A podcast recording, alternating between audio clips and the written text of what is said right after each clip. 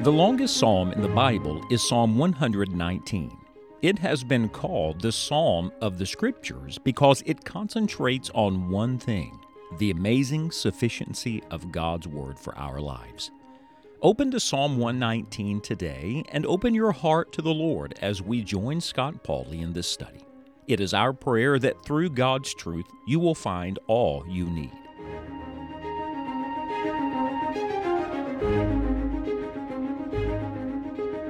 We live in very unsettled times. This is a very unsettled world. Every day, something changes. Every day, some shocking news. Every day, some surprising turn and twist.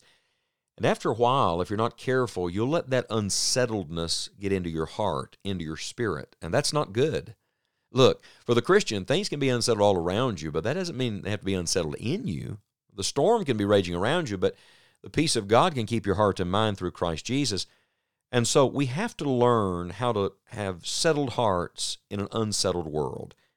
We've come in our study of Psalm 119 to the section that begins this way in verse 89, "Forever, O Lord, thy word is settled in heaven."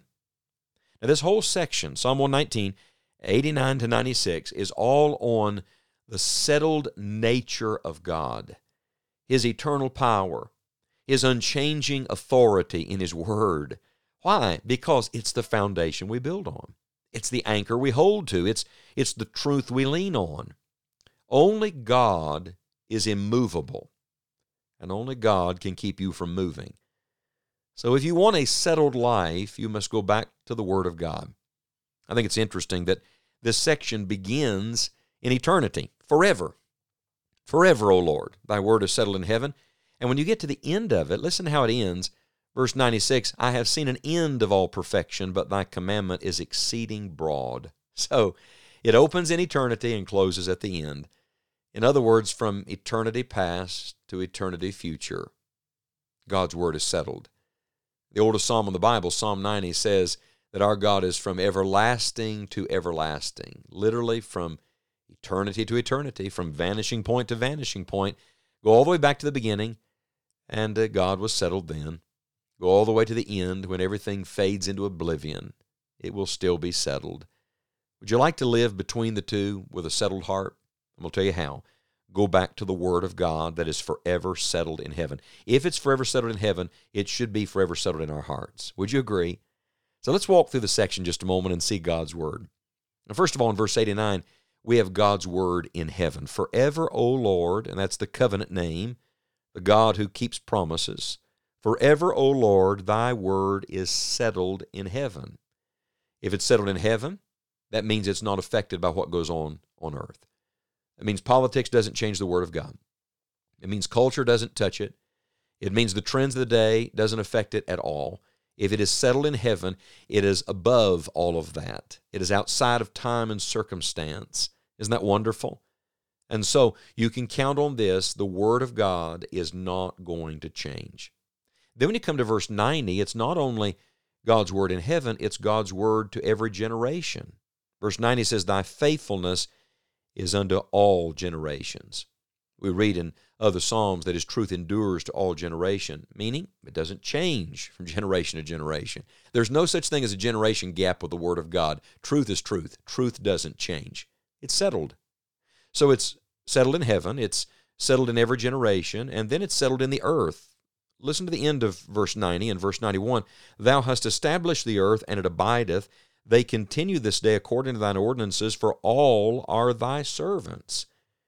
The idea here is that the whole world was established by the Word of God. That's how God created. You remember Genesis 1, Genesis 2?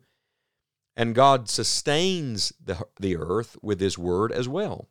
So He moves from the past to where we are right now. The earth only abides. The earth only continues because God says.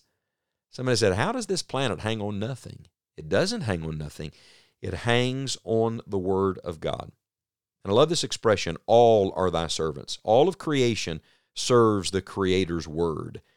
Don't you think if all things are serving Him, all men should too? The Word of God is settled in heaven. It's settled in every generation. It's settled in the earth. And then it's also settled and settling in my affliction. Listen to verse 92. Unless thy law had been my delights, I should then have perished in mine affliction. Look, affliction's going to come. We've discussed that. But notice he mentions here what could have happened, but what made the difference. What could have happened is you could have perished in it, but you didn't. Are you breathing? Are you alive? Yes. You may say, oh, but preacher, I had a hard time. Well, maybe you did have a hard time, but you're alive. You didn't perish. And if you're a Christian, you didn't go to hell, which is the worst form of perishing. Praise God for that. So that's what could have happened. And what made the difference? The Word of God. I love this thought. The law, he said, was my delights. Even in the midst of the affliction, God can give you joy. Why? Because it brings that settled peace to the heart. So you've got God's Word in heaven, in every generation, in the earth, in my affliction. Then you've got God's Word in my past. Listen to verse 93. I will never forget thy precepts, for with them thou hast quickened me. Remember what God has taught you. Remember what God has done for you.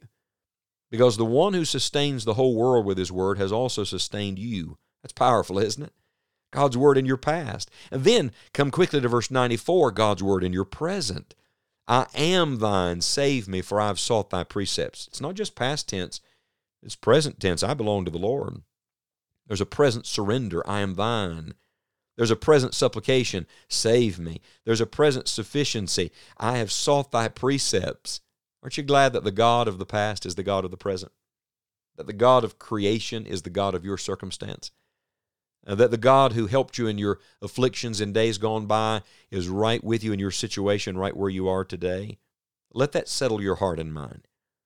And then when you come to the end of this section, verse 95 and 96, you have God's word in a fallen world. The wicked have waited for me to destroy me, but I will consider thy testimonies. I have seen an end of all perfection, but thy commandment is exceeding broad. He said there's wicked everywhere.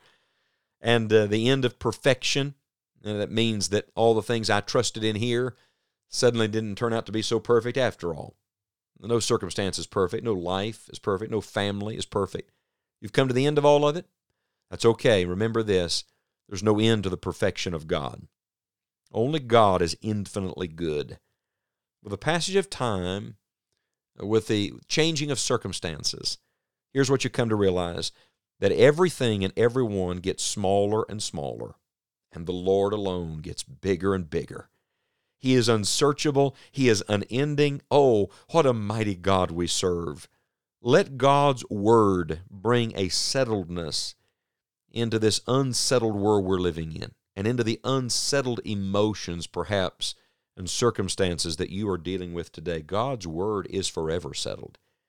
In heaven, in every generation, in the earth, in our affliction, in our past, in our present, and yes, even in this fallen world. Let me end our study today with a verse from the New Testament that I think is a beautiful parallel. Peter writes in 1 Peter 5, verse 9 and verse 10, he says, whom resist steadfast in the faith, knowing that the same afflictions are accomplished in your brethren that are in the world. Sound familiar? Afflictions in the Old Testament, afflictions in the New Testament, afflictions in our day. David had them, Peter had them, and you and I are going to have them. But don't miss verse 10 of 1 Peter 5, but the God of all grace, who hath called us unto his eternal glory by Christ Jesus, after that ye have suffered a while, make you perfect, establish, strengthen, settle you. Friends, there's an after. You may be suffering and in affliction today. God's going to make you perfect, establish, strengthen, and here's the word, settle you. God will settle it all someday, and He can settle your heart today if you'll turn to His Word. It's all you need.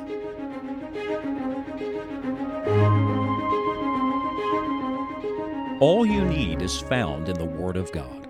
As you learn it and apply it, you will come to know the God of the Word more and more. Our prayer today is that you will grow in your understanding of Scripture and your love for the one who gave it. You may find additional resources for Bible study at our online home. Visit enjoyingthejourney.org today. We would love to hear from you. Thank you for your prayers, support, and thanks for sharing the Enjoying the Journey studies with others.